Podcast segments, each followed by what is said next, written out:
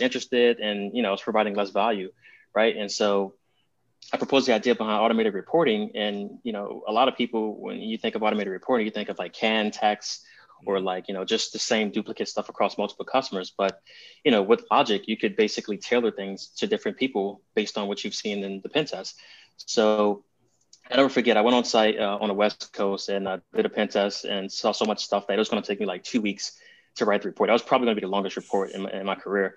And so rather than like spending all of that time, copying and pasting the icons back and forward, asking this consultant, hey, do you have an updated finding for this and all of that nonsense, I spent the entire week studying Word ML to like basically break down Word documents and build them back up to the point where I was able to do that pretty efficiently, and eventually had a reporting framework that was saving me more and more time over time.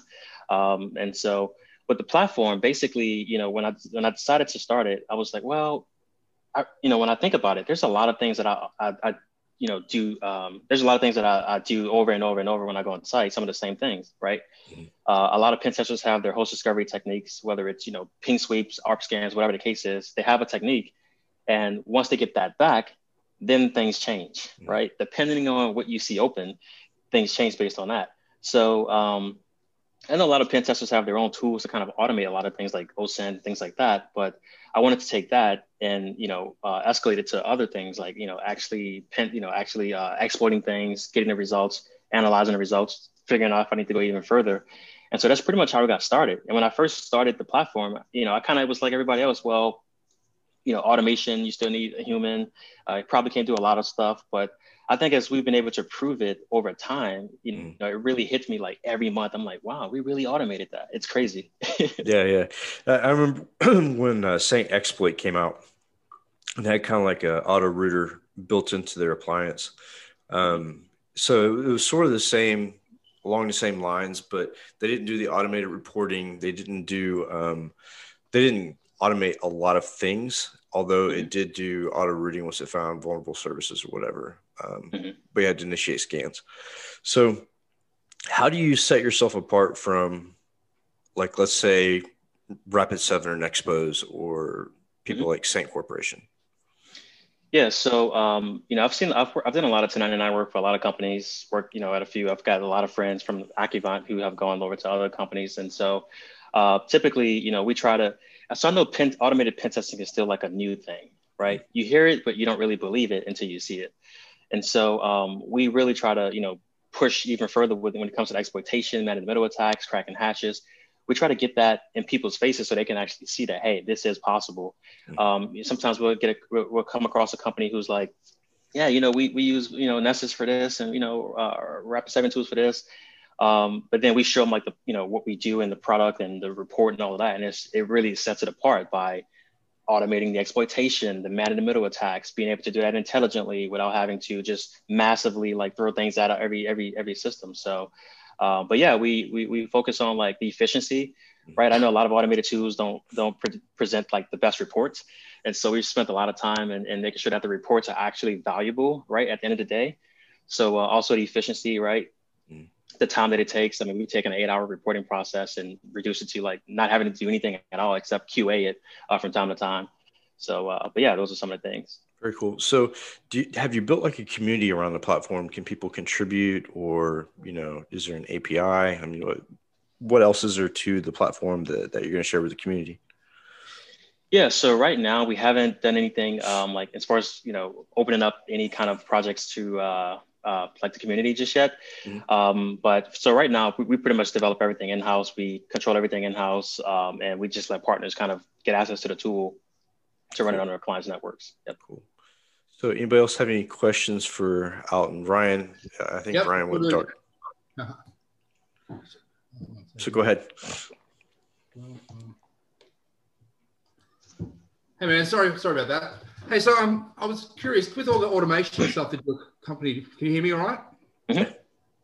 With all the automation that you're doing with these processes, does that mean that you can run the team with less people? And if so, does that create opportunities for new guys to come in at the ground level or? Yeah. So basically, all of the stuff that consultants typically do, like for the first few days or even weeks, depending on like how long the engagement is, they can use the platform to basically automate that ground level work, right? Rather than looking to see if the system has Eternal Blue, rather than spending the time even exporting it, right? We could do that for them. And they can just basically take the results and be like, all right, well, let me look at some printers to see if there's some email addresses I can enumerate and start looking at application stuff. So we take a lot of that work that they would typically do. I spend a lot of time analyzing and automating that.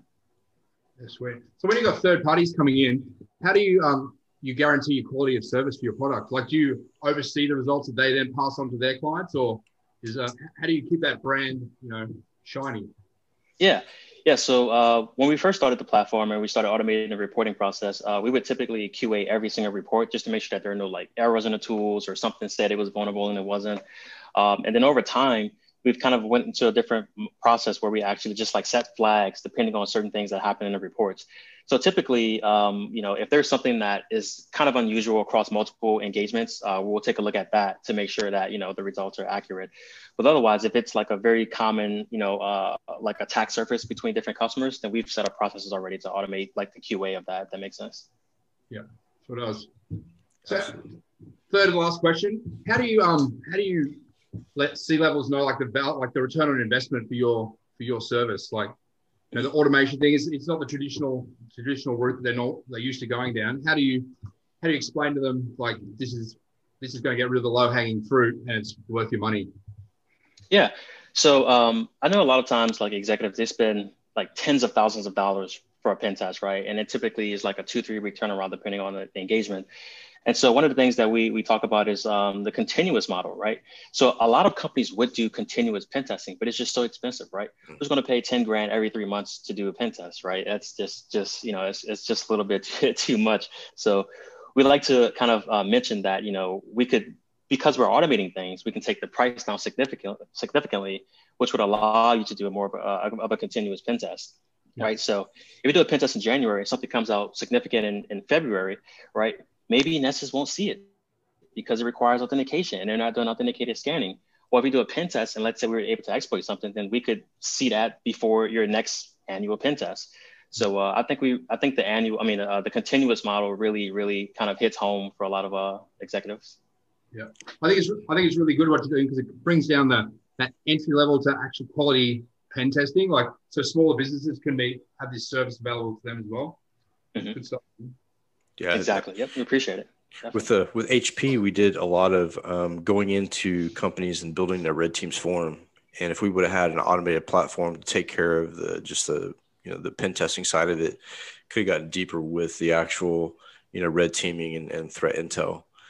Because a lot of those tasks you're talking about, like the scanning, like if you go into an ISP and you're doing it like internal pen test and you have, 20 net blocks, you're looking at a week of scanning, it's not, right.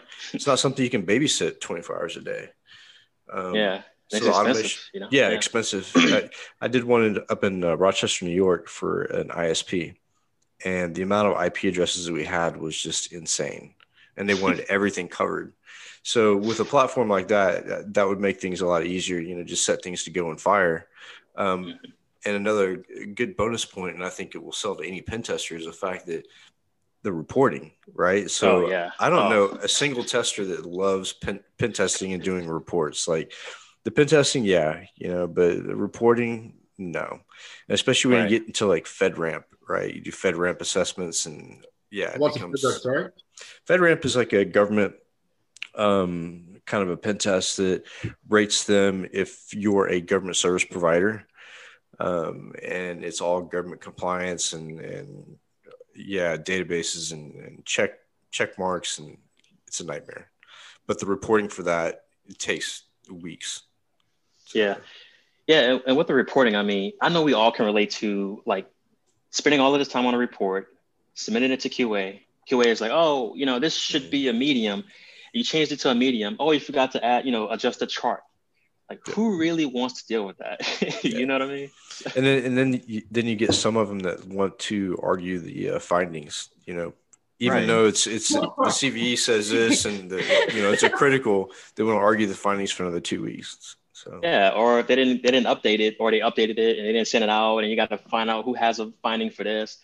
That's ridiculous, you know. Yeah. Now if we just get like a clone of me or you and have them talk to the client as well, we'll be done, man. So where do you see the industry going from here? You know, I hear a lot of people toss around the buzzword AI and mm-hmm. machine learning and stuff like that. I'm from the thought school that true AI doesn't exist yet, mm-hmm. that we're still looking for that. Mm-hmm. And I think it'll be a while before we see that in our industry where it's truly AI. Mm-hmm. So where do you see it going from here as far as pen testing, and how far do you want to see automation taken? Yeah. So I think it's been very interesting over the last like few years, but when it comes to automation, like if you Google automated pen testing, like once every 6 months, you'll be surprised at like how many different companies are trying to get into it. And so I think like a lot of the bigger companies who are spending, you know, a lot of money on salaries, and then the clients are spending a lot of money on those engagements, they're really going to see it kind of hit, you know, in a few years when you start to see a lot more companies, you know, start to get more market share, you know, when it comes to pen testing. And so, you know, and again, just kind of going back to like all those manual tasks, you're going to see pen testers who are working at companies get tired of reporting, and they're going to go out and build their own thing. You know, mm-hmm. or they're going to, you know, are they going to learn how, or get somebody to help them out or something? So I feel like, you know, especially at the pace that things come out these days, you know, vulnerabilities and, you know, you forget to check something else because you were paying attention to this. So I think we're going to see a lot more automation in place in the next few years when it comes to pen testing, because it's so expensive. And it's not fair that smaller companies can't afford it because they're so expensive. So they're just targets sitting out there, you know, hoping for the best. Absolutely. Yeah, I think when you talk about targets sitting out there, that brings up another point. Let's talk about SolarWinds, mm-hmm. and let's talk mm-hmm. about, you know, what's happened since then, and you know, how important it is to get a real pen test and to actually look at the data and try not to fight the data.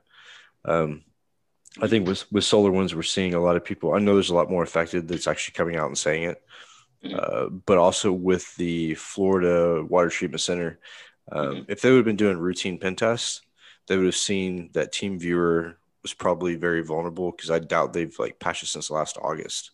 Mm-hmm. So, you know, let's talk about that and how the tool reports the vulnerabilities, right? Because I know mm-hmm.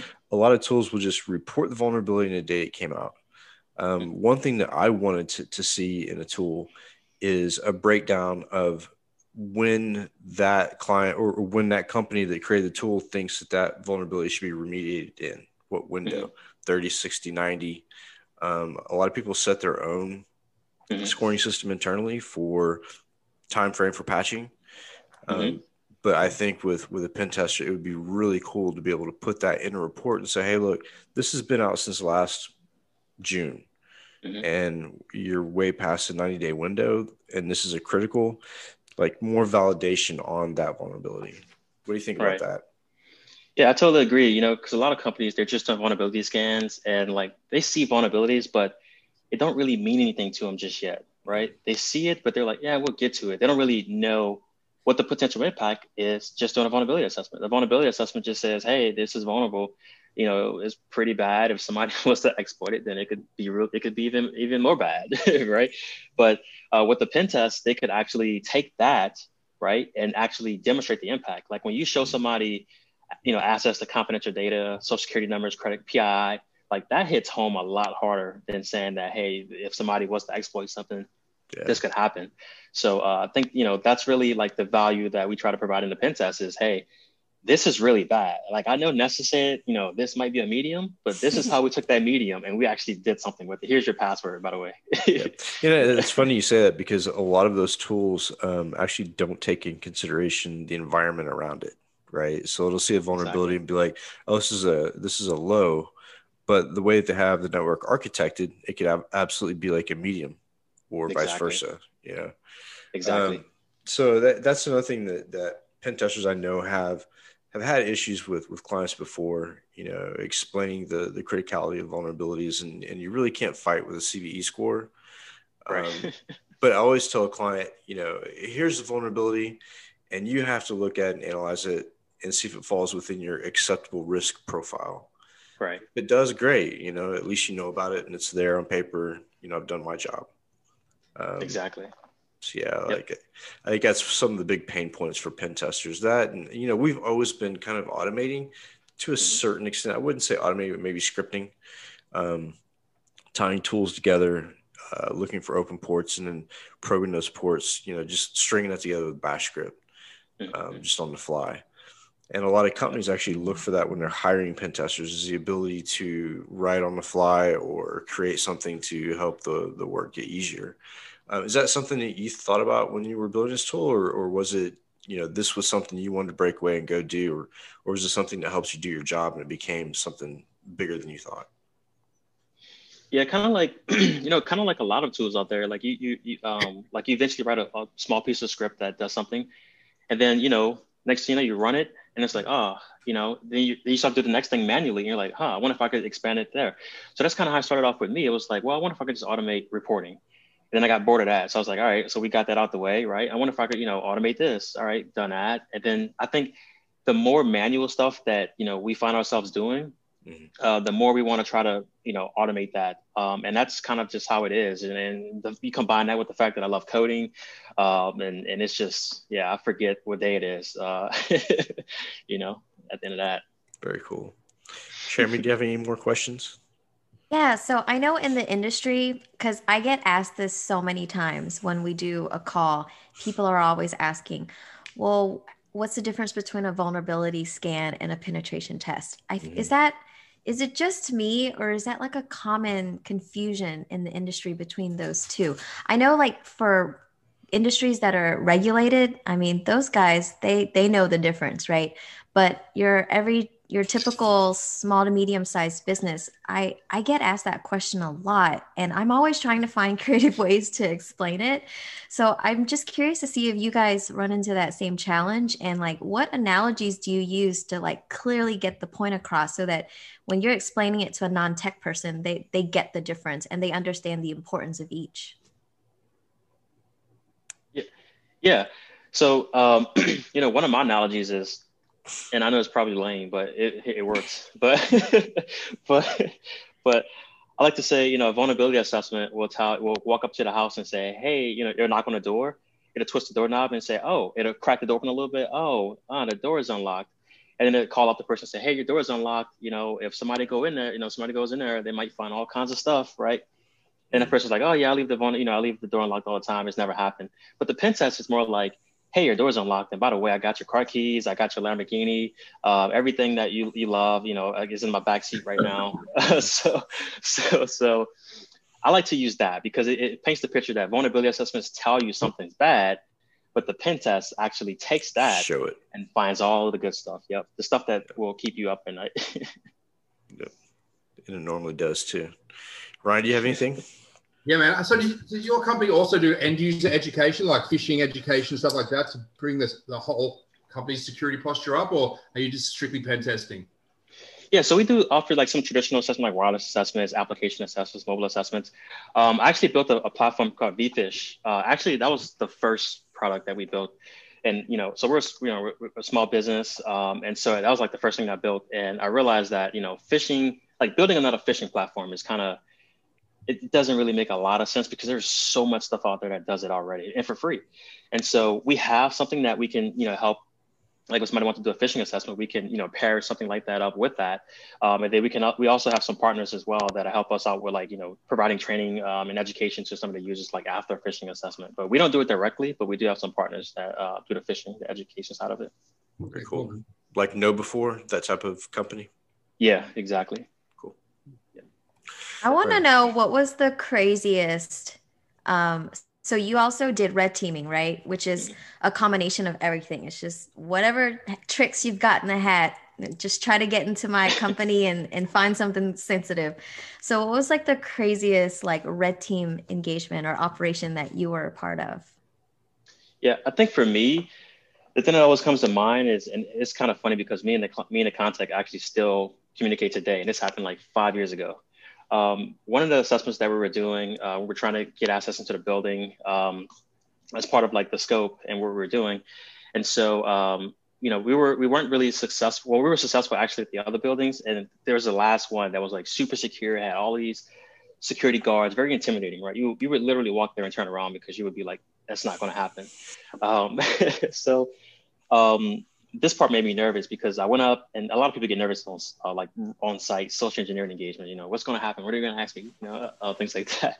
But right before that day, I got into a scenario where somebody didn't hear like the badge reader go off when I walked in behind them, and they caught me, and they were like, "Hey, you know, I didn't hear anything go off." So that night, I went on YouTube, found a guy doing RFID hacking, found the sound, you know, and I clipped the sound, just the sound, put it on my phone, and then the next day I went to that last location, and I literally walked in, and I had like my ID just like, you know, just in my hand, just kind of like this, and I pressed the play button as I did that, like behind them, but I had to like delete every other song on my phone, right, because I didn't want like, you know, Rick Ross stuff. That would have been awesome. Yeah, but that was very. That's awesome. That's awesome. Yeah, so the file, and also people like probably need to know too is that you can make your own audio file as well, right, just by recording the signal, and you can build that into a Raspberry Pi on a small antenna and go to town. Oh, that's really cool. This is the creativity of hackers that I love to hear about. I got another one that might be interesting too. Go ahead. So we're doing a, but this was like more of a scope-based engagement. But we had on-site social engineering, and then we also had wireless assessments, and then like internal network pen testing in scope. So I spent the morning, you know, trying to figure out where people are going, you know, leaving and things like that. And I managed to get inside of a building and got inside the break room, just kind of walking around and, you know, just seeing who's going to catch me. After a period of time, like nobody caught me. And I was like, well, I wonder if I could just do the wireless assessment while I'm here, you know? I mean, I'm in the building. I mean, you know, why should I call a client and say, hey, meet me down here. Let me just get started now, save some time. So at that point, I didn't care if I got caught because I had already accomplished the goal, which was to get in and, you know, plug into the network, things like that. So I actually found like a cubicle that was, you know, nobody was in there. And I got bold. I started setting up my wireless equipment, got the antennas going, the alpha adapter. Nice. And I literally completed the wireless assessment like at that time. And so it was like an hour and a half later, a group of security guys walk up and they, you know, I see them coming. It's a team of them. I'm just like, oh man, like I hope they're just going to get coffee or something, right? And they stop at a desk and they're just looking at me. They're like, who are you? And I like froze up, right? They brought me up to the front. Tried to call my primary point of contact. He wouldn't answer the phone. I almost died, like, you know, at that time. So that was awesome. Also another crazy moment. Yeah. We had a bus, a metro line in downtown Houston, Houston bus station. And I would take a bus from one side of town all the way to the other at like 5 o'clock in the morning. So I knew the bus drivers were kind of tired. So you have an app and you can buy your tickets online. And the only thing that shows it's a valid ticket is this bus that's animated and it has a date, right? So I just went in there and did my own little animation and changed the date, and I rode free for like a month. But I just wanted to see if I could do it. It wasn't I needed to. It's just like, can I get around this? You know, like this is ridiculous. Exactly. It kind of goes back to Alton when he was like 11 or 12. It's like you're doing it just to see if you can do it, right? Right. Yep. You guys are like kids trying to like push the buttons and see what your limit is. So that's the curiosity is what forms us into who we are, really. Exactly. Yeah. I remember I was maybe three or four. And my grandmother had a tear gas gun in her closet, and I was always a kid that was plundering and getting in trouble and, you know, getting into stuff. And they were in one part of the house and I heard the gun go off, and they come in there. I shot myself in the face with a tear gas gun at a little age, but I was just like shocked that it worked. I was like, oh, cool. So yeah, like, you know, they get you into trouble as well. Yeah. So does anybody have questions for Alton? I'm looking at the chat. The chat's open. All the messages, questions will come to the host, and I'll relay it on to Alton. So if you have any questions, drop them in the chat box. Walk me through a social engineering engagement. Like, do they outline a scope for it, or is it open slather? Can you just like pretend to be Hugo, the pool cleaner, or like what's the go? Yeah. So the first 2 years of my career, I did a lot of on-site social engineering assessments for banks and credit unions. They were really targeting banks and credit unions. So. And so the common thing for us was pest control, right? You walk in, you just start doing your thing. You got to, I mean, we had like a fake invoice sheet. We had a fake ID. We put on like khaki, like khaki pants and just look like a pest inspector kind of person. And so we would just walk in there and just start like looking around and taking notes and stuff like that. And just, you know, we'll keep an eye out trying to see where the, you know, where there's an unattended, you know, room is, right? And we'll just eventually get there and we'll just stand there for a little minute and we'll, you know, take pictures. Hey, here's the proof of me getting access to the network, you know, the network jack. And then, you know, we did that a lot, but yeah, I mean, they're very scary sometimes. So. But you know, what's really cool too is if you go to eBay and you can find like UPS uniforms, you can find Verizon work shirts, and man, eBay was my friend when it came to social engineering. We got into an AT&T data center and said we need to fix some servers, and we had Verizon work shirts on, and they actually gave us like let us in because we had the right badge. We had scoped out the badges, but we're in a totally competing like T-shirt. Something they just don't think that's the weakest link. It's so crazy. Oh. No, you got it. It's so crazy when you think of honestly social engineering. You think of like physically going on site and trying to get access to something that only authorized people should be having access to. It sounds crazy. You know, the first thing most people would think is, man, never. I couldn't see myself walking inside a Chase Bank and getting access behind a teleline. But it's so surprising at when you actually do it. People are afraid to confront you and say, hey, who are you? And like out of like, I don't know, maybe 80 on-site social engineering assessments, I've only had like a handful of people actually walk up to me and ask me what I was supposed to, you know, what was I doing there? So it's crazy. Yeah. Red teaming is a lot of fun too, because you get to mix in all the aspects, social engineering, physical, and you know, you get to do some complex attacks. And that, to me, red teaming is where the passion's at. That's where I like to be is red teaming. Ethical hacking, pen testing is okay. You know, I do that for money in the bank, whatever. But, you know, the real passion would definitely be formulating an all-around collaborative attack scenario, red teaming. But you're right, you know, especially like back in the day, banking was really important when it came to social engineering. I worked for one of the big banks in the U.S., and we were constantly testing our own stuff. Let's see. So it looks like Frenchie's got a question. He's saying, how are you refining and teaching the AI that they are building with the system to fine tune and not have things slip through the cracks? So yeah, Alton, why don't you talk about, I mean, I know you're deploying vPen tests in a bunch of different environments. So how do you add new exploits so that the tool continues to kind of be smarter for like the next customer? How do you integrate, you know, so how does the tool get smarter? Tell us how that works, right? Yeah, so, I think I phrased that question, right? Yeah. Yeah. So it's basically, you know, whenever it comes to like our automated platform, I always like to kind of bring it back to traditionally, right? If you're a consultant, you go on site, you run a tool or you try a new exploit and you get different results, you're going to learn, oh, wow, this is different. You know, maybe I should be on the lookout for this next time, or I should, you know, so using this tool and start grepping for this string, whatever. So it's pretty much the same way, right? Whenever we, you know, integrate new things into the product, you know, well, first of all, we test it to make sure it works. We don't want to just like start, you know, throwing up zero logging on everybody's DCs without, you know, without testing things. So but we also set a lot of flags too. So whenever there's things that, you know, that don't commonly get exploited because those vulnerabilities aren't really that common in those particular networks, we usually jump in the middle of the pen test and just to look at the results, and we learn from that, and we can adapt, like, you know, change the code on the fly, and even of course in development, so that next time that scenario happens, it, you know, we know how to adjust to it. If it's like post-exploitation or, you know, escalation privileges, lateral movement, we can actually set breakpoints all throughout the process to make sure that everything runs perfectly smooth.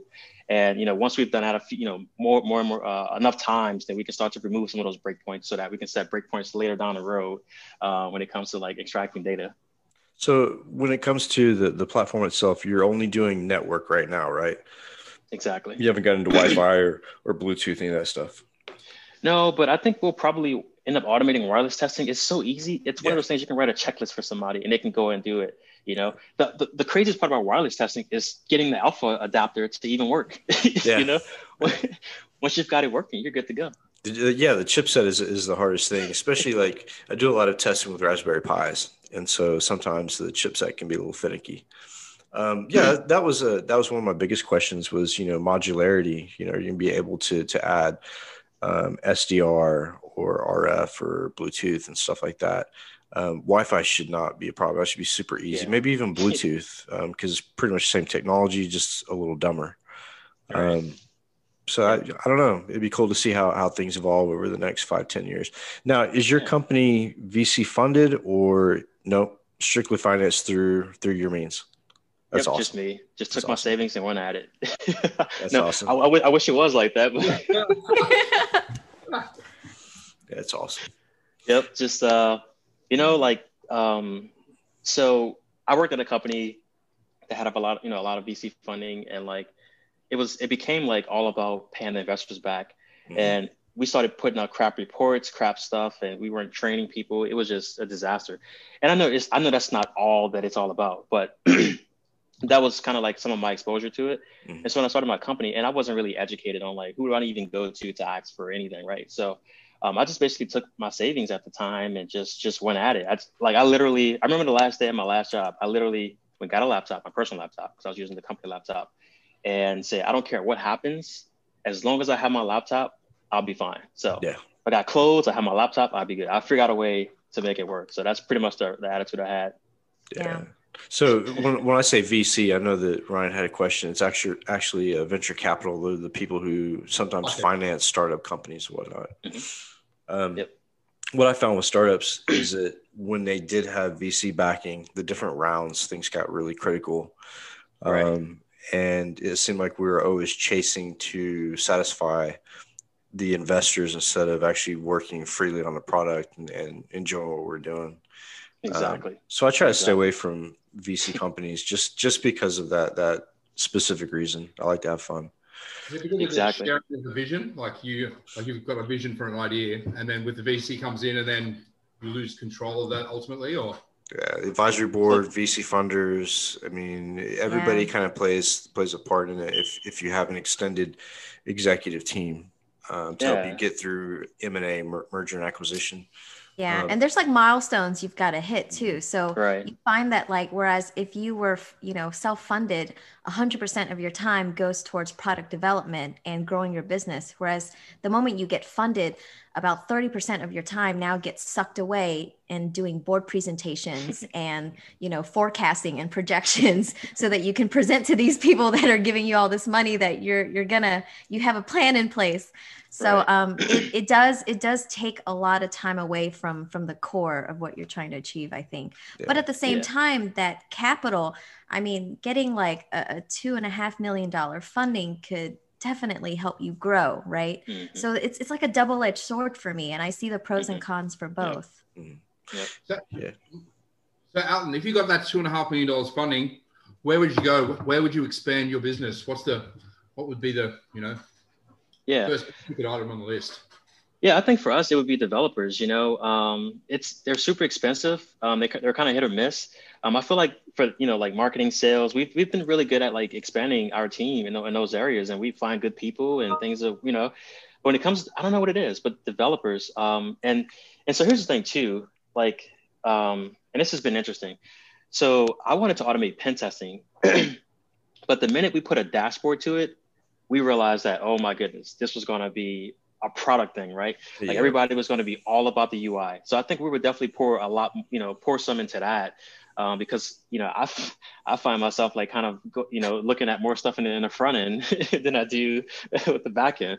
So I think we could definitely we could do a lot to. We have a pretty cool product, but I think it But it's crazy though that you say that, because as a pen tester, I don't like the front end. I would much rather deal with the data. I don't need the nonsense. And a lot of companies, not to put names to people who put these crazy UIs together and suck up bandwidth and lock up systems, but they look pretty, and little pew pew pew pictures back and forth are cool.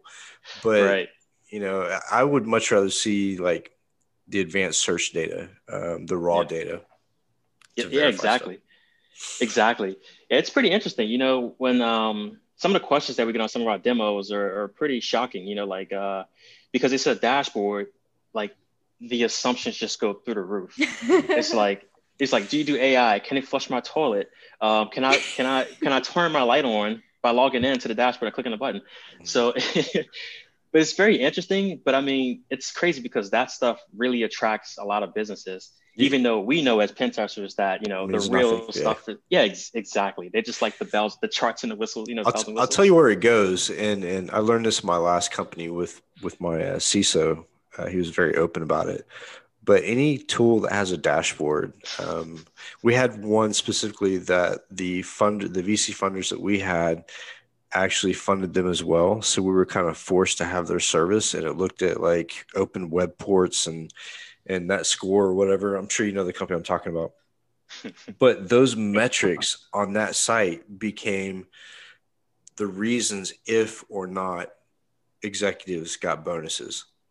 So anytime they see a dashboard with colors or numbers, it doesn't matter what it is, it becomes some sort of metric. Right. And that's what drives me crazy. You know, the real information, what you really need to get to is past the front end. And it's really in the data. So I got into a habit of, when I give the CISO a report, I wouldn't give him something out of the UI.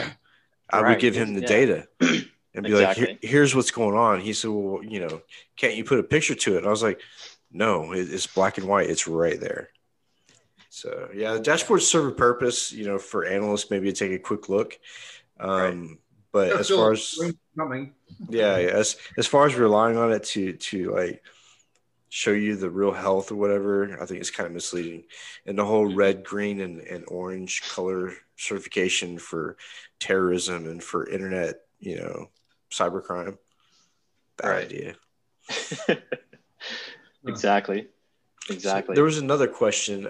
Does your automation pen test tool align with frameworks such as NIST, for example? I know that we talked about that. It falls right in line with NIST, right? Yeah. So just to expound on it a little bit too. So basically when I built the platform, it was literally just to automate the same things a pen tester was doing, the exact same thing. Like no pen tester that I know literally like compares their knowledge with any framework. They just know how to get things done and they do it. So that's kind of where we started things off. But as we started, you know, kind of like, I guess making more and more progress, we realized that, all right, well, now we can start to tie some things into it. So like, for example, the MITRE ATT&CK framework. I know a lot of companies who use the MITRE ATT&CK framework are usually like attack sim tools that are based on it. But rather than being based on like these frameworks, we're actually just tying the similarities between the results from these frameworks. We're not trying to like build something that's completely on this framework or completely on that one. But if we do have stuff that relates to them that we can provide, and we can provide that extra value to the customer in the report, then we'll do that. There's another one. My question is, what are the most common vulnerabilities that Alton and the team find? Based on those common vulnerabilities, what are some key recommendations for businesses to help protect their networks, patching, lack of basic hardening or of builds, etc.? And that comes from Steve. Steve is a leader in security in a bank in the UK. Yeah, absolutely. Yeah, appreciate the question too, Steve. So one of the things that I see a lot, and it's crazy that it still exists, is like IPv6, DNS poisoning, right? I wrote a blog about that a while back, and also LMNR as well, and MBNS. So basically, you know, most pen testers, and probably still, well, most likely still today, when they, I was about to say go on site, nobody's going on site today, but when most pen testers get started, the first thing they're doing is they're firing up Responder, right? They're firing up Responder, they're firing up Man in the Middle Six, because these are very, very easy tools to run to exploit very, I guess, common vulnerabilities. And you can get a lot of good stuff from it if it's not configured properly. So just a little bit of background about the DNS poisoning, LMNR. Basically, they're relying on DNS, right? So when a computer is trying to resolve a DNS name, they have a series of processes that they check. They check their local host file, right? They check their DNS server. If the DNS server has no idea and that system is configured to use like NetBIOS and LMNR, they're basically going to broadcast on that local subnet, hey, does anybody know the IP address to whatever the DNS name that I'm trying to get to? Well, as an attacker using a tool like Responder, I can respond to that request and say, hey, I'm the IP address that you're looking for. And so what happens is, depending on what that request is trying to authenticate to, like a web service or, you know, SQL database or whatever, I can fake that server to that client. And now I can, prompt him for authentication credentials, and I could either get clear text or hash credentials. So that's something that we see a lot, right? And you can turn these things off in group policy. You could set up, like if you have EDR solutions, you can set up, different controls to basically look for these types of packets going across the network. The other thing too is IPv6, right? So IPv6 was enabled by default since Windows Vista. And basically the way that works is if a workstation sees that an IPv6 DHCP v6 server is available, they're going to ask that server for an IP address, an IPv6 address, right? And so as an attacker, I can basically go into any network and stand up a DHCP server that's giving out IPv6 addresses.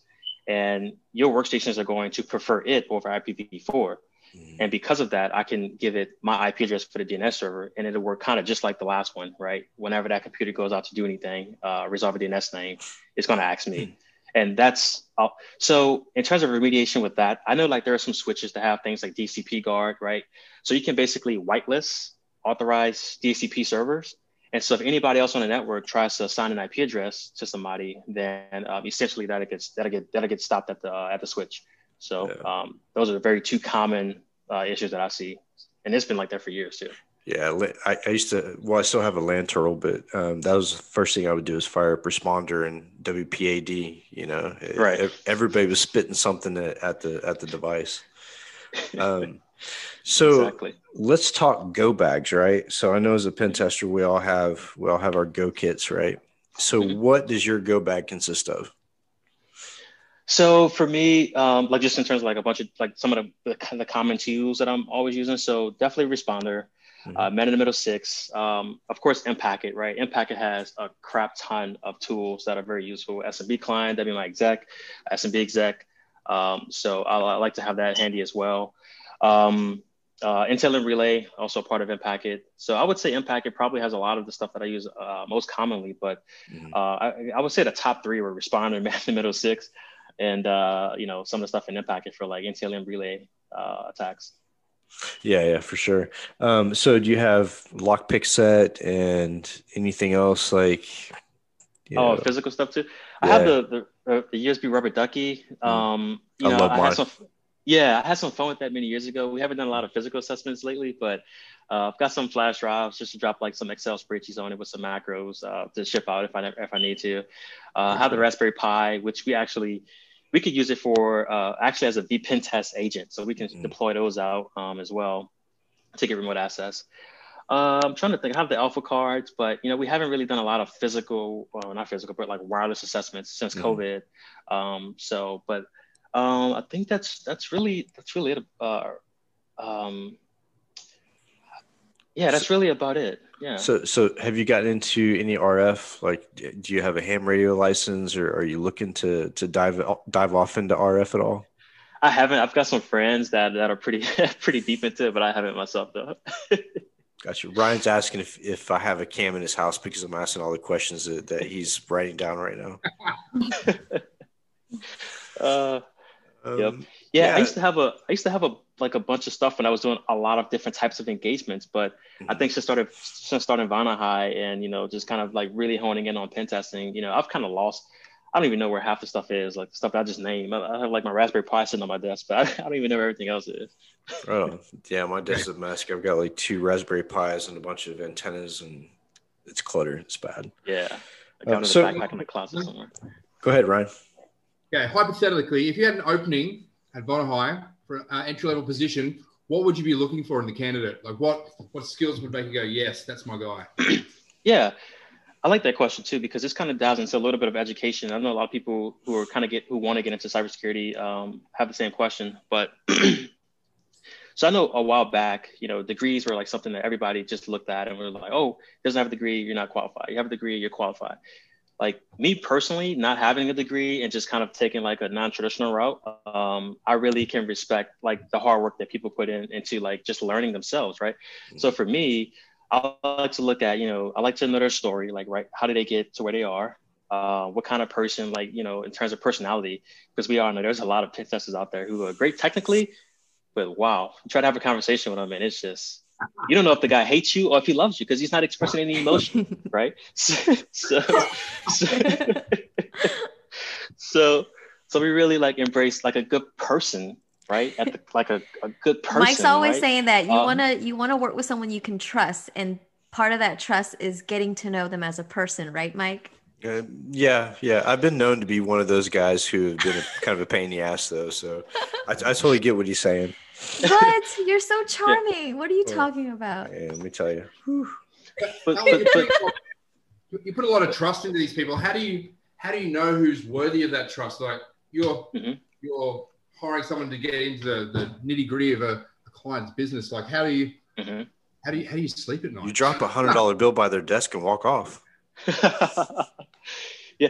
So there's two different sides of it. Like there's like the culture side, can they blend in with the company? Are they a great person? Things like that.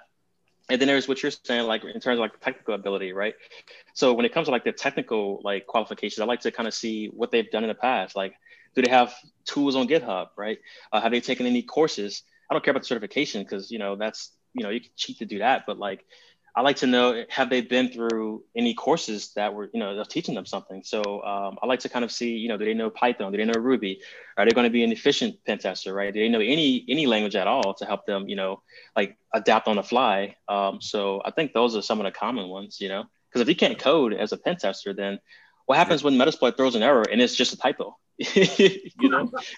And that's a pain because I remember starting out like first messing with like tools like that, and I would look at the command line. I'm like, wait a minute, why didn't that work? And I go back and check it. But one thing about open source tools is the documentation is not always the greatest. Yeah, horrible. So a command that may have worked 2 versions ago may not work this time. So it goes to show, like being a pen tester and being able to work on the fly. Like that's the kind of stuff you have to figure out. Like that shit's not. It's not in a book. You have to do some troubleshooting. Exactly. I know Cham had a question. Cham, you're unmuted, so if you want to ask your question, shoot away. Oh, okay. Hi, Alton. So my question is: so your company does automated testing as opposed to manual penetration testing. How did you gain trust from clients when you started your company? Yes. Oh, that's a good question. So, when I first started Vonahi, right? So, well, first of all, let me back up a little bit. It was never my intention to start a company, right? I just had an idea and nobody listened to my idea. So I had no choice but to do this. And and so when I first started Vonahi, I was just a pen tester with a lot of experience on a lot of stuff, but I didn't really know how to market and sell myself. And I found out that it was extremely competitive. Everybody's doing pen testing. Everybody is a 1099 contractor. And so when it came to the automation side of things, and I think the fact that, I have tools in Metasploit, I have tools in Kali Linux, I have a ton of tools on GitHub, and, there's things that people can go to our website and see that we're not just a company saying, hey, we do automated pen testing and, here it is. So they have a little bit of, there's some reputation behind that, but also like the demo, I know a lot of people say, still probably not really, but I always tell them to hop on a call, like let's get on the demo and let's show you.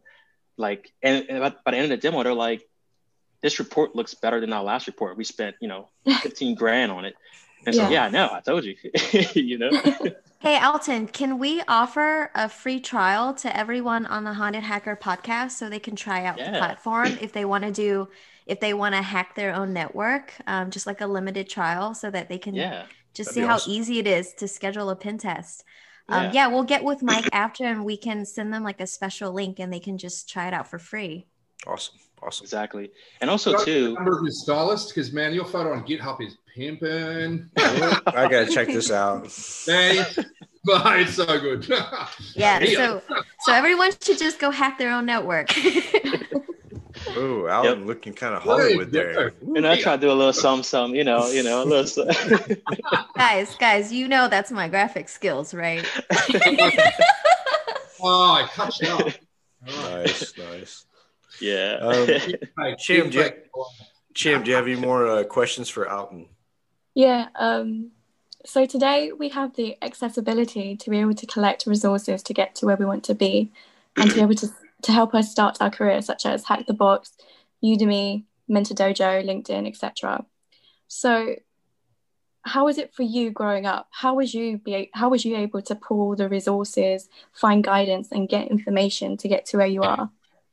Yeah, so I think one good thing that worked out in my favor is, so my first cybersecurity company that I worked for full time, I actually applied there 3 years in a row. I would not let them get away with an open position without me reaching out.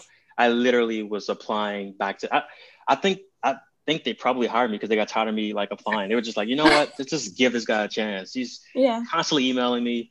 And so I started off just doing like basic help desk, like basic support. So at the time we had virtual machines that clients downloaded to deploy. And you know, what age was that when you started that job? That was, I think 20. Yeah, I was 20. Okay. And so, basically, we were, you know, I was just doing basic stuff, helping the customers get their VMs deployed. And every time, like I talked to the analysts, I was like, hey, whenever you guys are doing a pen test, let me, you know, I want to be right there when you do a pen test. Right. Okay. And so every time they had a pen test, like, you know, every time something good came up, they would, you know, bring me over there and I would literally start studying everything they're doing. And when I went home, I was just like researching. And that was a rinse and repeat situation for like, you know, a good 6 months before they had an opening in an analyst role. And I jumped straight in there. That's passion right there. Yeah. Research. I try to stress to people too, is that research is so important. Right. This is not a 9-to-5 job. You don't go in and sit behind a desk and you're proficient just by showing up to work. Like it takes outside research, outside reading, experimentation. I mean, it has to be a way of life. It has to be a passion, right, or else you're not going to be the top echelon. If you're okay, like and being complacent with just being an analyst and just doing the bare minimum, that's what you'll get out of it. But for me, and I'm sure for the rest of people, you know, here is it's a passion, and that passion is 24/7. I'll wake up in the middle of the night and think about, oh, I wonder if I can add that to an APK or, you know, and then I've got to go check it out. I've got to get up and actually do something. Yeah, that was me 2 nights ago. I woke up at 2:00 in the morning and I didn't go back to sleep. I was just up coding all night. You know, yep. Definitely been there. Cham, any more questions for Alton? Well, I've got questions for Trammy, if that's okay. Yeah. So Trammy, what did you do before and what interested you to work for Vonahi? Yeah, so I've always been into tech, right? So my first job in college, I was working at the Center for Computation and Technology at Louisiana State University. And I was just a webmaster there. So I did all the marketing and the website. And at that place, this was back in 2004. And they were doing web conferences like we were doing today. So at that time, I was like, whoa, this is crazy. And they're doing all these like awesome technology. They had this, they were using this tool that would measure the gravitational pull and detect it in space so that they can analyze the data. And at that moment, I was already like a nerd about outer space. Yeah. And so when I learned about all this stuff, I was like, technology is amazing. So I've always been, that was the moment that I was like, okay, whatever it is I do in life, I want to stay close to technology and see where it goes. Yeah. And then I worked for an advertising company and I built a mobile app. So I got to, you know, do app development. And then that was kind of like my front door to get a taste of like what it was like to work with developers and IT. And it kind of just spitfire from there. And then my brother and Alton actually are friends outside of, you know, the that's internet. A connection. Gotcha. So yes, which is important because this is the point I want to bring. You never know where your connections will take you. True. So I was like, you know, in my mid-20s and my brother's like, hey, I have a friend. He's a really cool hacker. But he also does photography. He needs a logo. Can you help him with a logo? That's how it all starts. That's how it all starts. And it's my younger brother asking me for a favor. So I'm like, you know, if it's your friend, I'll do it for free. I won't even charge him. So I hooked Alton up with a logo for his photography business. And then, you know, we stayed in touch, you know, like it was like every now and then if he needed a graphics or some kind of like logo, he'd be like, hey, Trammy, can you help me out with this? So we stayed in touch during the years. And then 7 years later, Alton's like, hey, I'm starting my own company. Can you help me with a social media post? So I started out with social media. Then he's like, can you help me build my website? Then I helped him build this website. Familiar. This is how I get sucked in. And so it was the website. And then after that, it was like, hey, do you want to just come do marketing for us? And then I was like, yes, I do.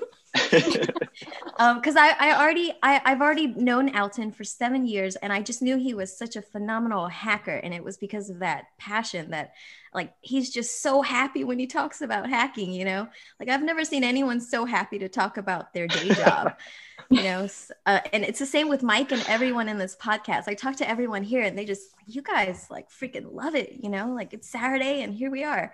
So yeah, I think that networking is so key, because I didn't know my connection with Alton would take me here, but I'm so glad it did. And it started 7 years ago with just a simple logo for something that had nothing to do with cybersecurity. But yep. I'm so glad I ended up here, because I'm here with you guys today and I love this community so much. So yeah. That's a great story. Thank you.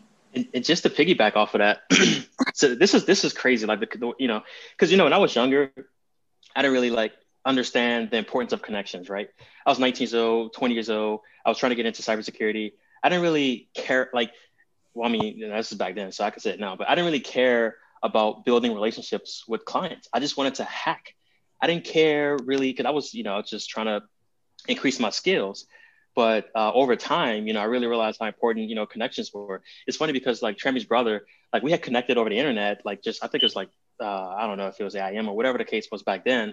And we didn't actually meet for like 5 years, but we had this super close, like relationship, like bond, like me and her brother, we're like brothers, you know, without ever knowing each other. Sure. But turns out, you know, his sister was Trammy, and yeah, it's just like the connections, and you just, like she said, you just never know, you know? That's cool. So, yeah, it definitely sounds very familiar. I know. I feel like you guys are all my brothers and sisters on here for sure. That's funny. I think we got connected through Drake. So Drake approached me when I got back to the States, and you know, sending me stickers and equipment and stuff. And he's like, yeah, you know, here's some stickers from this company I know. And I was like, I'm gonna check out this website. So I went and checked it. I was like, oh, that's interesting. So yeah, like. Definitely the graphic design is superb for everybody. Yeah. Thank you. So with that being said, any more questions from the people online other than the five of us? So favorite tool to use, and this is for me, favorite tool to use and why on a pen test? I hate to say it, but just Responder and Man in the Middle Six. You know, it's like, I know they're very basic tools, right? But they're so effective. Like, and we work with a lot of like, you know, MSPs, and a lot of their clients are small. They've never done a pen test, right? Even some of the largest clients with 70,000 systems, they still haven't figured this problem out, right? So you go on, you get on. I keep saying on site. You get on the network and you fire up these tools, and I mean, it's crazy that things like this still work as effective as effectively as they do. That's why some people ask me, you know, why are you still using that exploit? And I'm like, because it still works. Yeah, you know, I'm not going to abandon it and rewrite it if it's already, you know, knocking the wheels off of every car, you know? Right. Exactly. So yeah, exactly. A lot of the tools have been around for forever, like Nikto and some of the other like web scanning tools, like. They're fundamentally sound, and we still use them today. Nmap, exactly. You know, Nmap is the hacker's toolkit. Was, I believe that it got its cameo appearance in a U.S. military installation where I used to work on the East Coast. They actually had it up on the screen when they went in and did like photo shoots and stuff. It was crazy. So, along with that, here's another question: is there much scope for also offering remediation as part of the product, e.g. identifying a missing patch and then hooking into other tools to apply the patch, the registry key, et cetera, to find and fix? So from my point of view, as a pen tester, I don't like to identify the vulnerability, exploit it, and then be responsible for helping fix it, because then that takes out that third-party unbiased look at it, because now you've put your hand into the security lifecycle and become part of the responsibility. As a pen tester, I like to keep that separated and just strictly show the raw data. Alton, same? Yeah, same way too. Like, and don't get me wrong, I know how to fix a lot of these things, but a lot of customers have different types of network environments and different scenarios. Right. And so I don't want to become the IT guy. Like if, you know, we say, hey, this is how Microsoft recommends you fix it, but then you fix it and something breaks. It's like, well, you know, I don't manage your network. So it's so hard for me. Like we can, you know, give some advice on what you should probably look into, but yeah. And we do that too. Like reporting, that's a big part of reporting as well, is putting in suggestions for remediation. Exactly. I know with the military and government, when I worked at USJFCOM, when we got a patch from Microsoft on Tuesday, it didn't get applied on government assets for another week or two. If it was critical, we had 30 days. And they would put that patch through testing in the lab just to make sure that when they deployed it, the admiral's still going to have connectivity over the Atlantic Ocean. So those types of mitigations don't always occur right away. And I know in a bank, we had a 30, 60, 90 rule, right? So 30 day for critical, 60 for medium, and a low is 90 days. And they had to be remediated. So, I mean, there's, like you said, for different companies, there's different restrictions and different ways that they actually test patches and deploy them. Mm-hmm. Exactly. So, exactly. I got a question about, okay, so I know you took an untraditional route in terms of education, right? So tell me, like, I know you started hacking at 11, and then tell me about high school, college, and all that stuff, because it was definitely an untraditional education route, right? Definitely. Yeah, so for me, like, high school was boring. It's funny because, like, today when a kid says that, you're like, oh, this guy must be a genius. But you said that 10 years ago, like, you know, you said that 10 years ago, they were like, you need this in order to make it in life. So basically for me, I was bored of school, always came home and, you know, hack, play WoW, whatever the case is. And I actually got my GED, right? So I got so tired of school. And then plus I went through Hurricane Katrina in New Orleans. For those that are not in the US, can you kind of explain what the GED is? Yeah, it's like an alternative high school diploma equivalent. So it's testing it's more out. Exactly. And so, you know, a while back, you know, I would say that a lot of companies kind of look down at it because you took the shortcut to get out. But I think nowadays, you know, we realize that, you know, the diploma and the degree doesn't mean you're smart all the time, right? That just kind of varies on many different things. So for me, I had been through Hurricane Katrina, which I don't know if everyone knows, but I'm from New Orleans. And, you know, Hurricane Katrina, like we all relocated all over the place, you know, Texas, Atlanta, Mississippi. And I went to 4 different high schools in like 2 years. Wow. And I don't know how it works now, but back then when you went to different school in the middle of the year, you get a whole bunch of paperwork. You have to catch up on that and do all this homework to catch up with the class. And I was just like, I just want to hack. I just want to learn what's going to teach me how to get into a cybersecurity job. I don't care about waking up to learn about history at 6:00 in the morning. And how old were you at this point? I was 16. 16. Okay. Nice. So I never forget that conversation because I'm the only person in my family that went that way. My mom was just like, you know, I think she knew that she kind of trusted me. And so we had a conversation of, you know, if you're going to get a GED, you got to go to school or work afterwards. Mm-hmm. So I went to Louisiana Technical College right afterwards. You know, I was 16 in the class with a bunch of adults, and I was like the little baby. So you were 16 in college when you got into college. You were 16. That's crazy. I was like the baby taking my A+ and Network Plus at the time.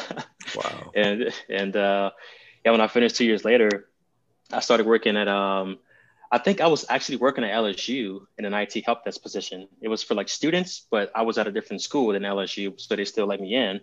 And I went from LSU to working at a federal credit union, managing a network. And then we hired a cybersecurity company to come in there and do an assessment, who do a lot of assessments for credit unions and banks. And then I transitioned to cybersecurity from there. How did you get that first InfoSec job? Yeah, so I applied at the company 3 years in a row. I think the second year they tried to offer me a position as a junior network administrator.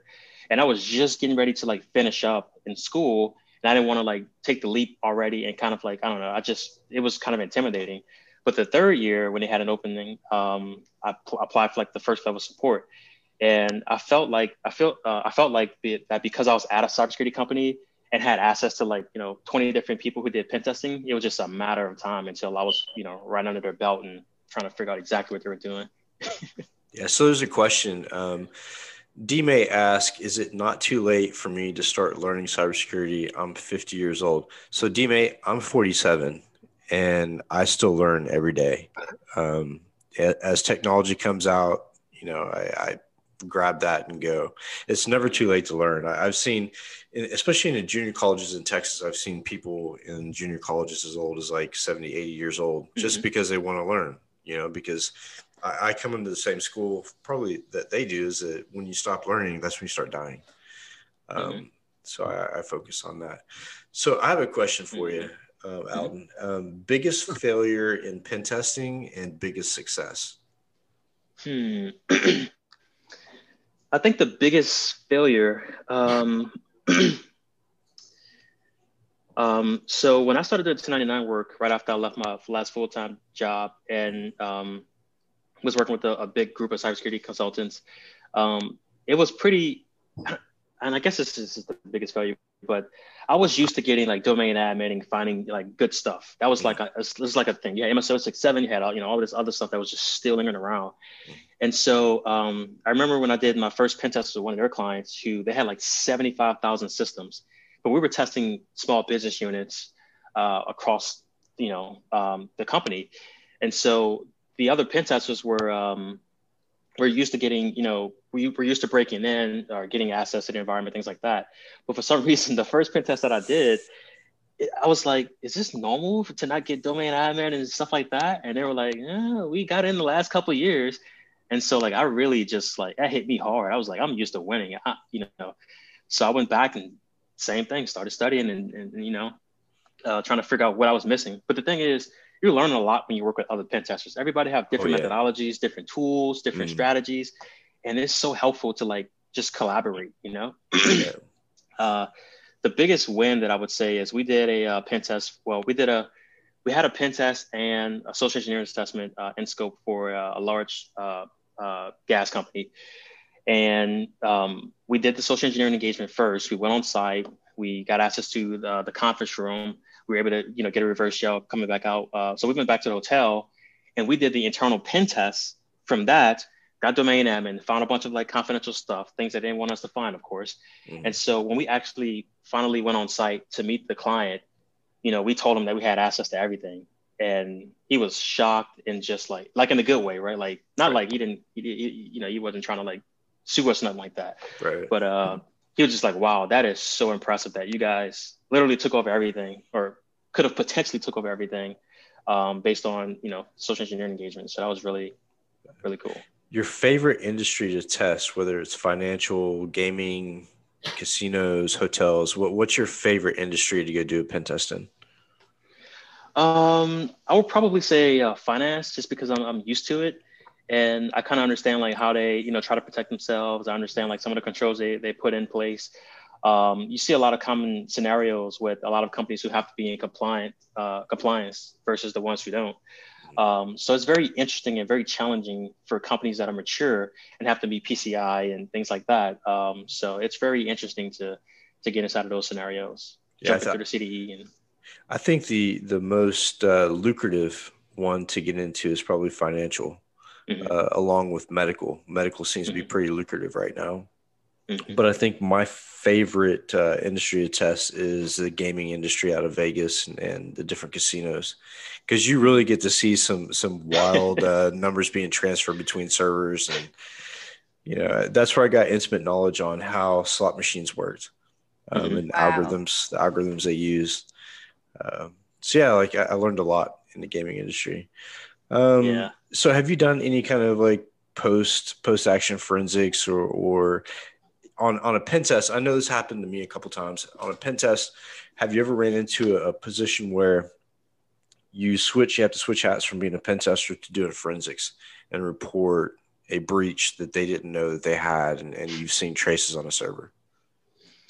I want to say this something like this happened recently where we did a pen test and we saw some issues, and then they I didn't investigate it to that extent, but I was able to see that, because of like the circumstance. It was externally, we found access to a bunch of stuff, a bunch of different files laying around. I told a client that, hey, look, you know, this is a pretty easy thing to exploit, and chances are you've probably been compromised by several, you know, several different dozens of people. You know, it's probably, I didn't tell them this, but I was probably thinking, like it was probably a playground for you know, you hack this network and you're in the group or something. I don't know, but so I was actually part of a startup in California, and it was a voice over IP company, and there was a service provider. Well, they got compromised. One of their call servers got compromised, and the answer that I got when I told them he'd be disconnected in the sandbox was, "We'll just leave it as a honeypot." I'm like, wow, really? Like an operational server, an ops server with, you know, trunks and legit like data, and you're going to turn into a sandbox, honeypot. A honeypot? Really? Okay.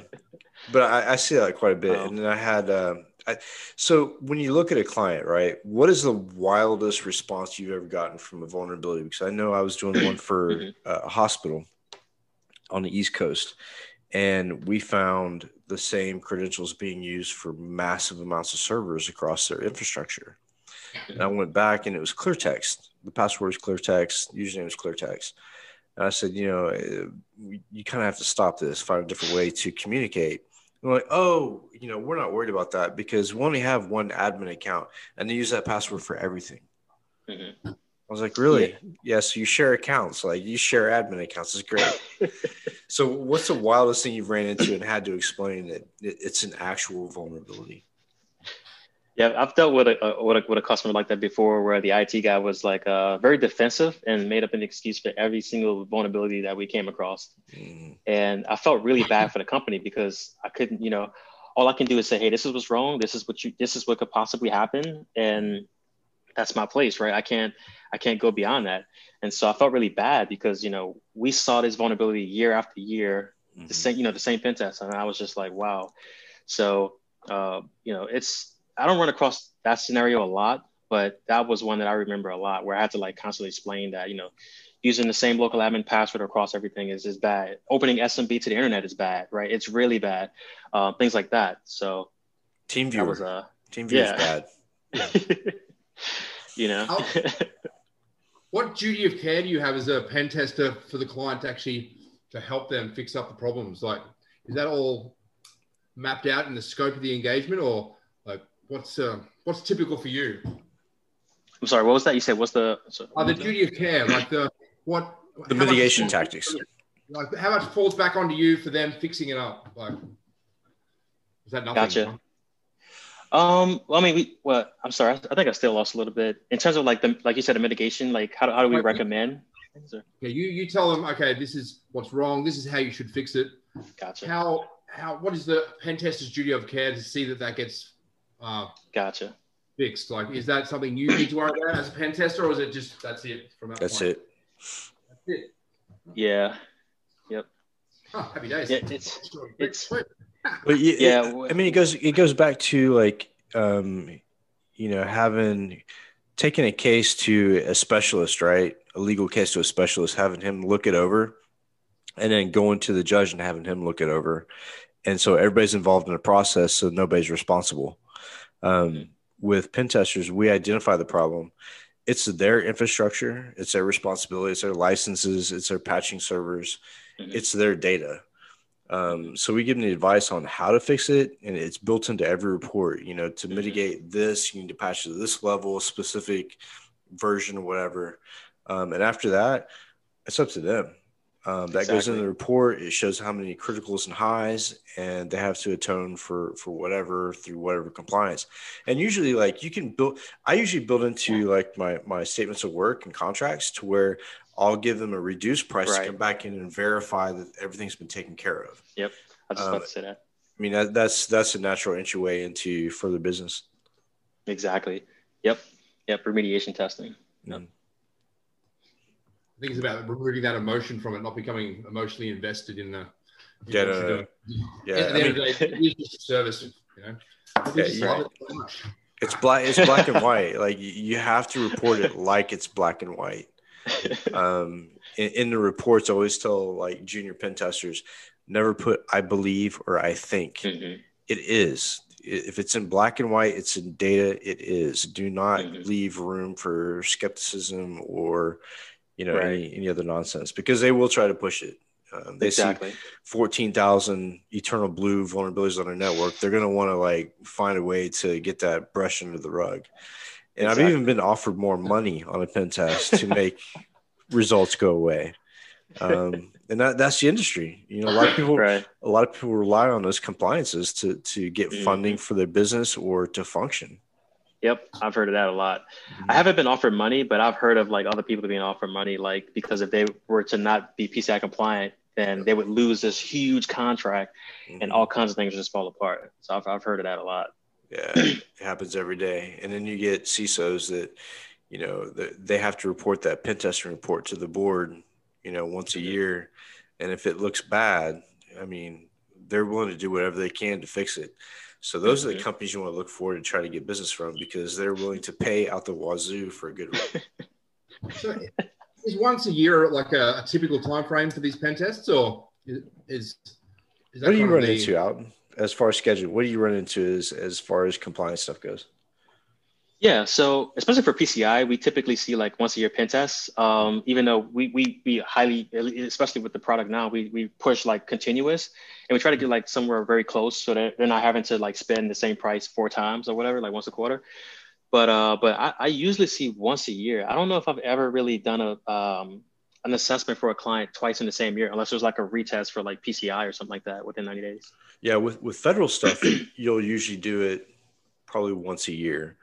With financial, sometimes it can be quarterly. It depends on the business unit you're testing. And DOD, I believe, is 1 year or maybe bi-yearly. But they have to have a third party to have to put out a RFP. So GSA contracts and scheduling is different than commercial. It just depends on the industry, really. And gaming is constant. Like those guys, I know some casinos that will constantly have a revolving door for pen testing and pen test companies. They won't stick to one. Yep. A year seems like a very long time. Like, especially if I look and see how many new tools and new exploits come out every day, a year just seems like it's like a lifetime. Like, that goes back to one of the biggest complaints I have with return on investment, right? So nobody wants to finance their security groups within their company because they dump money into this cybersecurity. They don't see any return. All they see is, well, we haven't breached, so maybe we can cut back on funding now and you know, we'll be fine. And the return on investment is when you do get breached, how bad is the breach? How long does it last? Exactly. But they don't see immediate return on investment. And I hope they get away from the idea. I think with SolarWinds, people may start to rethink that business model of, well, you know, we haven't been hacked in 10 years. Why should we dump, you know, $500,000 into cybersecurity?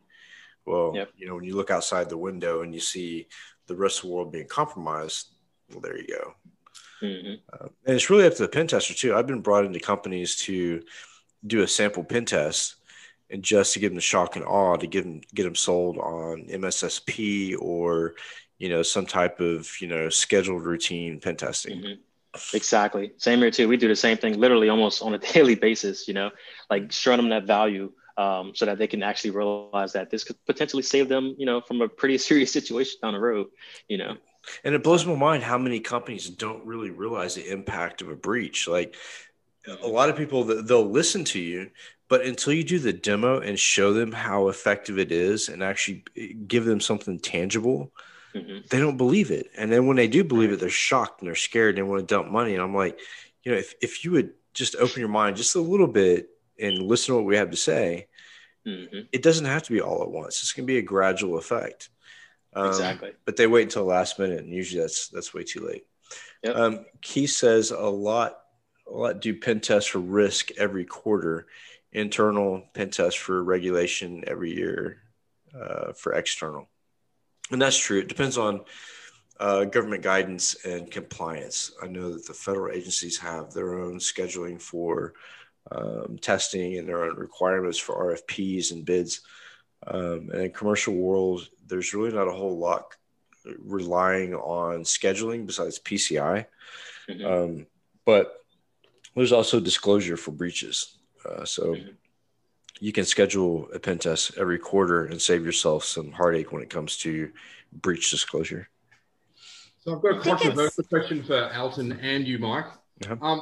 Of the vendors, the vendor platforms and products that are out there, which is you found the most challenging in a pen test, and which, if you are you allowed to say this, and which has been the absolute worst, like what's rubbish? Like when you're talking like a company or a technology? Yeah, like a vendor, like say someone's got Sentinel-1 set up as their thing, or you know, if you can't answer this question, that's okay. We can do sign language. I can. I may not be able to, but I can. Meraki. I hate Meraki. I really can't stand Cisco Meraki. It's really a pain in the ass when it comes to rogue access points. And the reason why is because it does its job. And that makes things a little frustrating for a pen tester. Huh? Endorsement in the end. Yeah. So that, and I really like... so I always say this in all of my talks is I don't hate Microsoft. I love Microsoft because it's kept me in business for over 20 years. So anything Microsoft, XP, I've had point of sale systems that rode on top of XP clients. I'm all for it. Like that's my favorite vulnerability is Windows. I can totally agree with you. I'm sure Trammy's tired of me saying, you know. Yeah, we have a Slack channel, and I hear it all the time from the red team, the blue team. It's like Windows this, Windows that. Yeah. I love Windows. Yeah. They keep us in business. If it wasn't for them, we'd be broke. Yeah, it's true. Yep. Exactly. And that's pretty much all I can say about that. Yeah. But yeah, it's definitely hard to sell offensive security in the market, right? Because the way I see it, it's almost like, you know, getting your tires fixed, right? No one wants to do it until they have to. And unfortunately, like a lot of the small businesses that we talk to, that's where their mindset is at. They don't understand it. So for them, it's like, well, like they don't see the value in it until something bad happens. And at mm-hmm. that point, it's too late, right? Mm-hmm. Some of these bigger companies with more data, I feel like they have to. But I mean, the, you know, 58 million small businesses out there, for them, cybersecurity is like the last thing on their mind, which I think is kind of sad, but it's, that's why I think it's so hard to be in this industry sometimes is to sell it to others, right? To sell it to business units is the hardest part. The bureaucracy behind it, especially when you go into like a financial institution or government, being able to sell a platform to a large corporation or somebody with that much bureaucracy, it really takes knowing somebody to get into certain spots, and especially with federal government. Like if you don't know somebody, it always goes down to who you know. Exactly. Right. It's always who you know. Right. Yep. And that's the way the industry is as a whole. Like, so I was, me and Steve were sitting on a award ceremony and listening to different vendors talk about what the kids could do with their lives and jobs and whatnot. And what really struck me was these relationships are started early. And it really does take knowing somebody sometimes to get a start. And it's sad that's the way that it works. But with challenges like the Matrix Challenge and having that many kids, 47,000 kids participated in Hack the Box competition for the Matrix Challenge. In the U.S., I don't know a whole lot of that goes on. That's not centered around a conference. But this is a national thing that the U.K. does to get people involved in cybersecurity and stuff like that. But I think if we as a community put more effort into designing stuff like that for kids and building that pipeline into, you know, business and into startups and into that entrepreneurial mindset, we could be a leader in cybersecurity. Right now, our market's like really diluted with vendors who have been there forever. They're tied into big business. They're not going anywhere. And really, they produce zero innovative products anymore. They just take up market space. So if we can get more people involved in the pipeline and more creative kids, I think that'll change because people are really tired of the same snake and oil, snake oil and smoke and mirrors of, here I have this little box that can protect you against APT. What's in the box? Oh, I can't tell you, but I'm going to charge you 50 grand for it. Right. I think those days are over. I think that now we're hitting transparency and kids want to know, they're curious. And that's, I think the market and industry is going to change drastically in the next 10 years.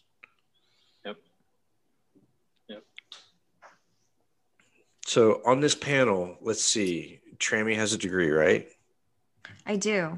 So Cham, I went to, I went to college for 4 years and then I got my master's in 2007. Master's.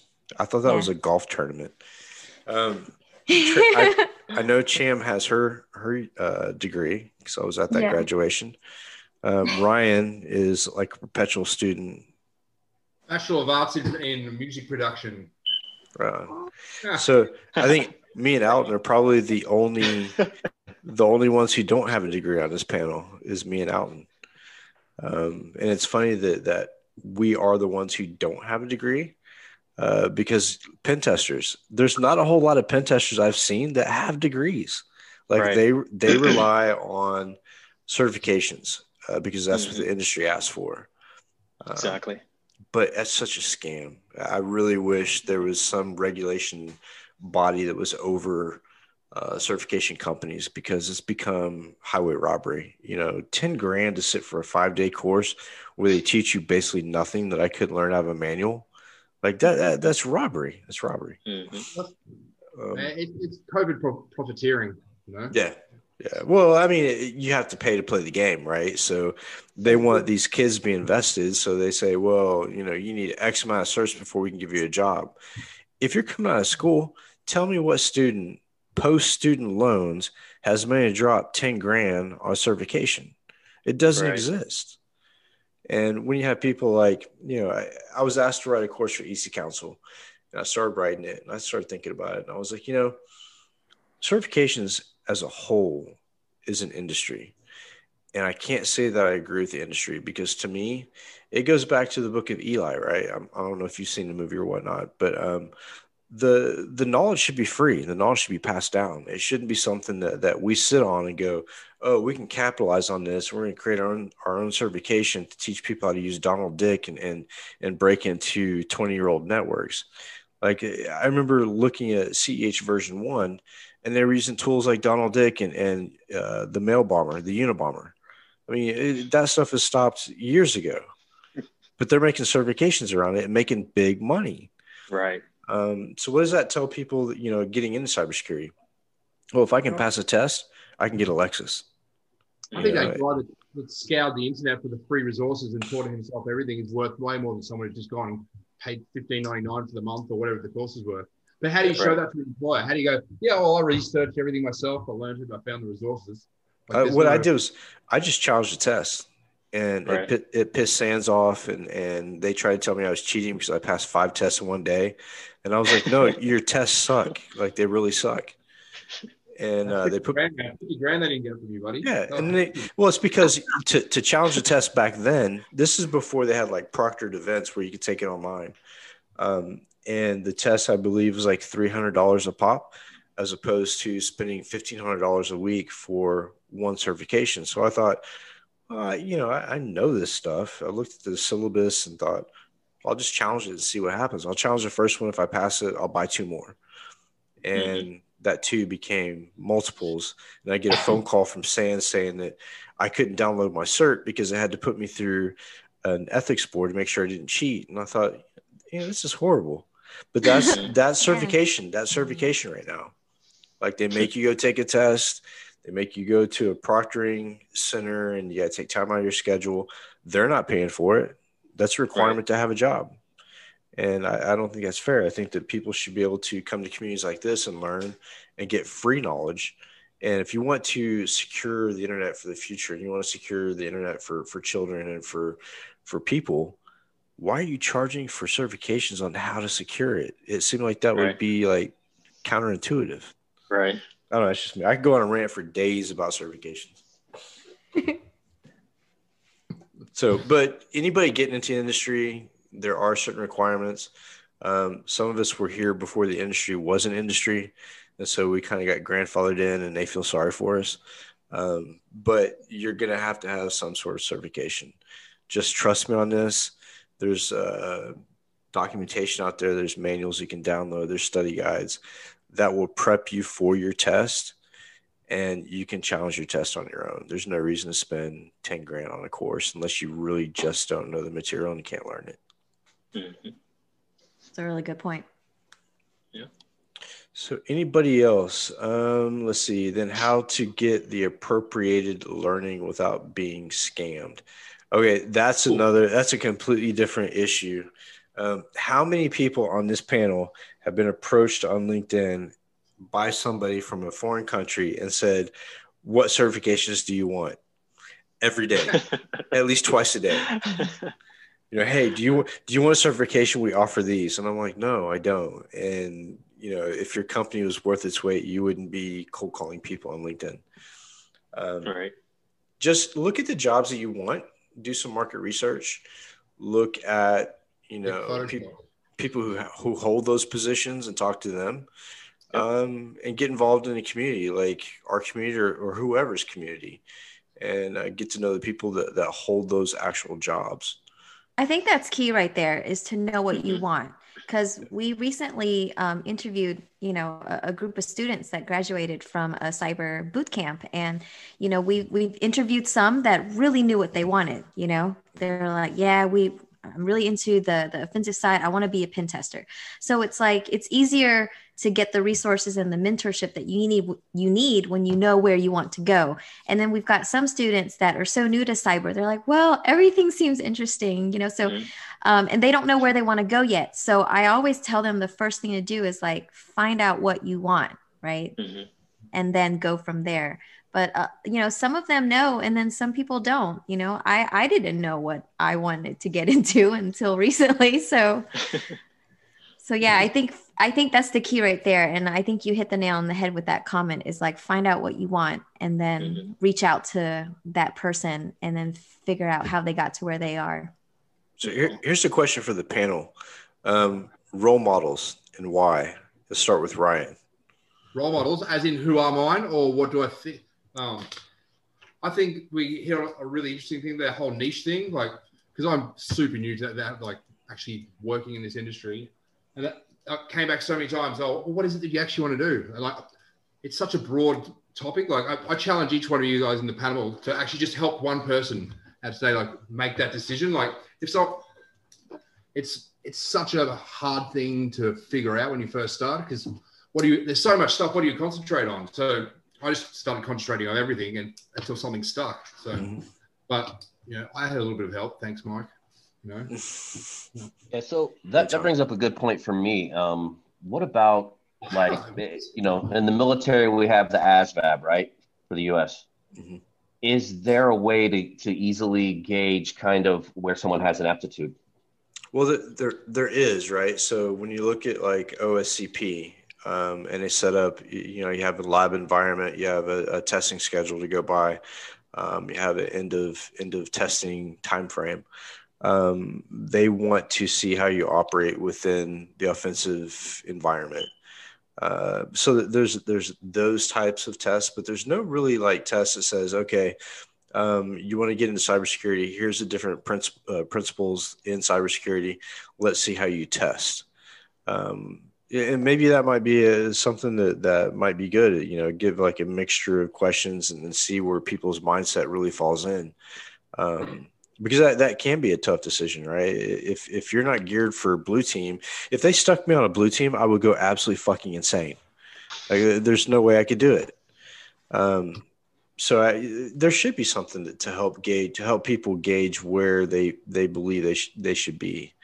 And give you data to prove, yeah, that's definitely the type of person you are. And I think it goes back to personality as well. I was talking to kids earlier today, and I was telling them that, you know, it's all about psychology, right? How do you think? You know, when you address a problem, what do you look at? And it takes a special person to be able to do the red team. It takes a special person to do blue team, and no one's better than the other. It's just you try to switch those roles with people who are wired for those specific roles, and you're going to have feral cats running around. Like, there's no control after that, because I would go absolutely insane. So Alton, role model. Yeah. Who do I look up to? Or yeah. Like, when you look at your career, who do you model yourself after? Like, what traits do you go after, and who has those traits that you're trying to model? Yeah, I think for me, I'll try to, like, stay humble, of course. I do like to give back too. So when people come up to me to ask questions, it's crazy because, like, I do photography. I have a good amount of followers on Instagram. Mm-hmm. And from time to time, people reach out and be like, hey, man, I know you probably won't respond to this, but, like, how did you get started? Yeah. I always take the time to respond, always. I don't care how busy I get, because I knew I was in the same shoes at one point as well. So I always want to give back, help, be humble, I just want to succeed, and I just want people around me to succeed. And, so that's kind of like how I have been and how I try to stay. I don't have to try to stay that way, but that's, that's how I am. Yeah. Gotcha. Cham, what about you? As far as role models go in cybersecurity, what traits or what person do you think has those traits that you want to model your career and your existence in cybersecurity after? I think I could say I don't really have a role model. I follow a lot of people on LinkedIn, mm-hmm. because each and every one of them have, like, different traits, different characteristics that I can learn from. So, they're either have their own company or they work for a company, mm-hmm. and they're involved in a lot of things that are part of cybersecurity and feeding free information, like knowledge, like, hey, do this, hey, do that. Like, it's nice stuff to pick up on. So I don't really have a role model, but I like to look at different people for different things. Gotcha. Jeremy, what about you? So I don't have one in cybersecurity, because I'm very much like Chum in that aspect. I follow so many people and I'm like a sponge. I just want to learn a little bit from everyone, because I think you can learn a little bit from everyone. But I do really like Alan Watts when you mention role model. So he is a Western philosopher that introduced a lot of, like, Buddhism and Eastern culture to Western culture. And there's a lot of talks that he gave that are just very enlightening, and they really resonate with me. Just like, it's just broader things like how do you find your purpose in life? How do you, what's the meaning of happiness? So I find, like, a lot of those big questions he answers, and it helps me kind of, like, find myself. And then from there, I just find like-minded individuals that I can kind of learn and grow with, and just surrounding myself by positive people. All the time is kind of the path that I take. I always try to go with good energy. I'm a huge believer in that. So anywhere where there's, like, positivity, good people, like, good vibes, sharing knowledge, and, like, uniting. I think humans are the best when we can work together, understand our strengths and weaknesses, and understand that we don't have to know everything, and it's okay. And then to learn from others. I think that's the best thing. And that's why I'm a part of this podcast, because I feel like everyone here is just so nice and open to just connecting and learning from each other. So in a sense, I feel like everyone in my life that I've gotten to know through this community and in cybersecurity, you all have been a role model at some point in my life. So that's scary. I don't think it's scary. I think it's great. So my role model is Thor, because Thor carries a big band hammer. Yes. No, seriously. I don't know. I think that as far as, like, role models go in the industry, I have people, like, real people in the industry that I look up to. R-Snake, Jeremiah Grossman, Ralph Eshmandia. Good friends of mine that have given me bits and pieces of knowledge as I went along, and Jason Street as well. Jason Street was really instrumental when I started speaking and was kind of, like, super nervous about speaking and being on a stage or whatever. Mm-hmm. So him and Ralph really helped cultivate that and make things easier. A few tips that helped. But I think as far as, other role models go, I would have to say probably JFK as one of them, because he wasn't afraid to stand up for what he believed in. And I think that, agreed. there's a terminology or a motto that I like to go by. It's if you don't stand for something, you fall for everything. So I think that's important for people to think about when they get into the industry, is that our industry is very ego driven, very, very ego driven, very cutthroat, very competitive, very, I know more than you type deal. I know it's hard to find friendly people in this industry. I know it really is.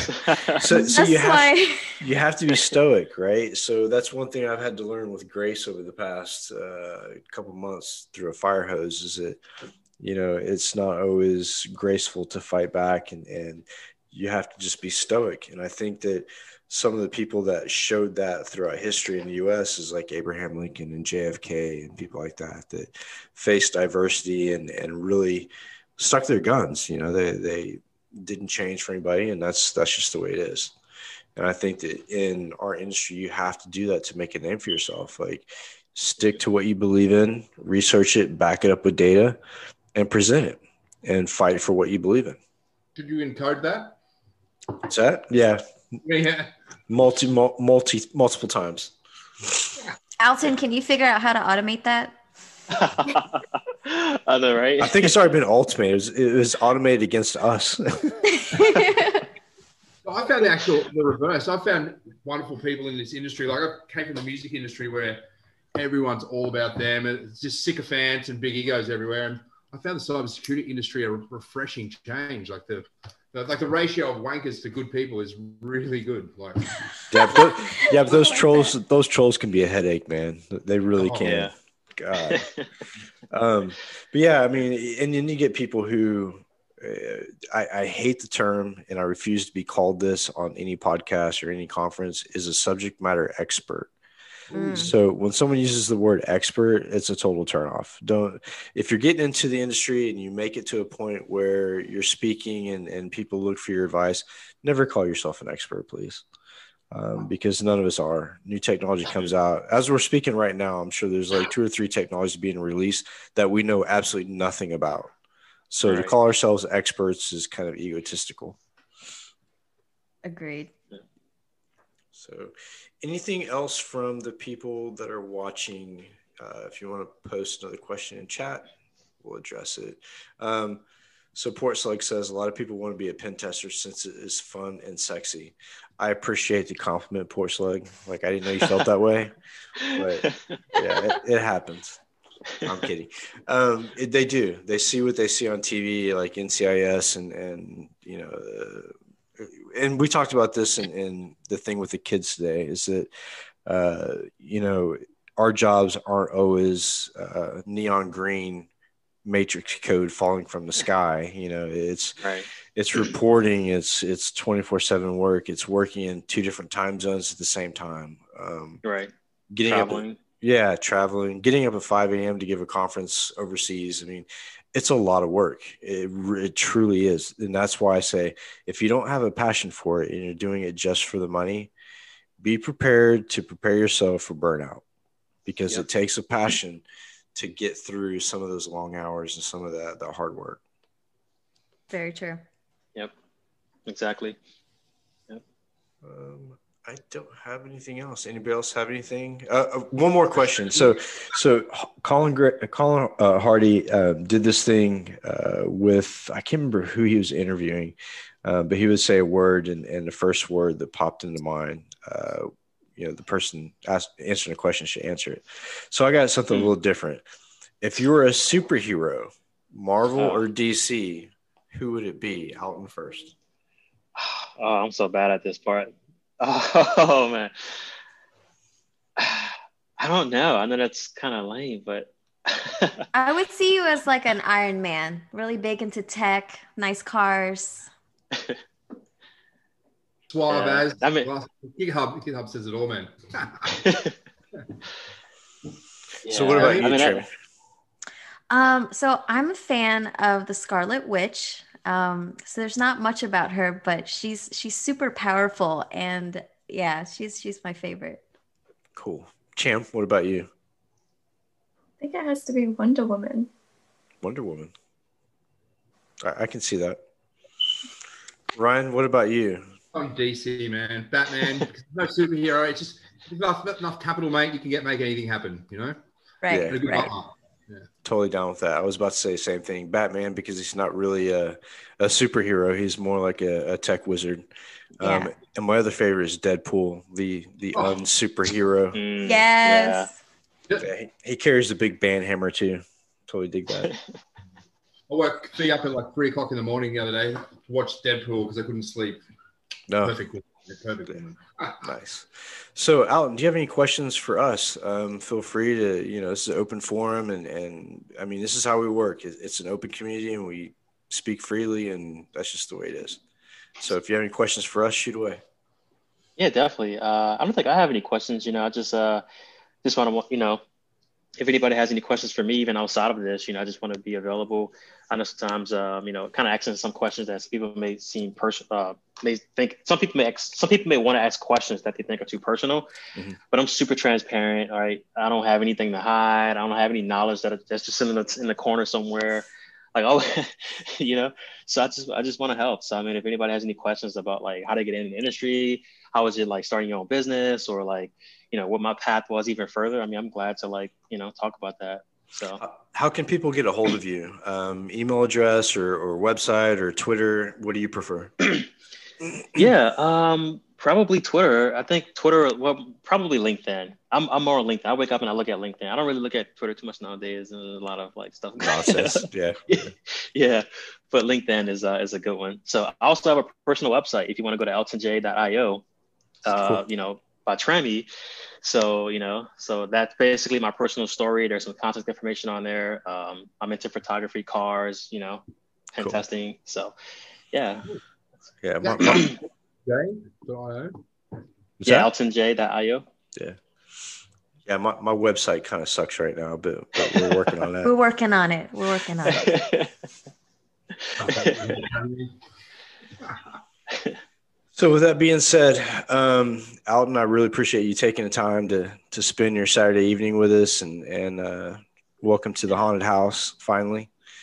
Yeah, I'm really excited to see what happens with the product, and if you guys eventually sell or what happens. It's exciting, right?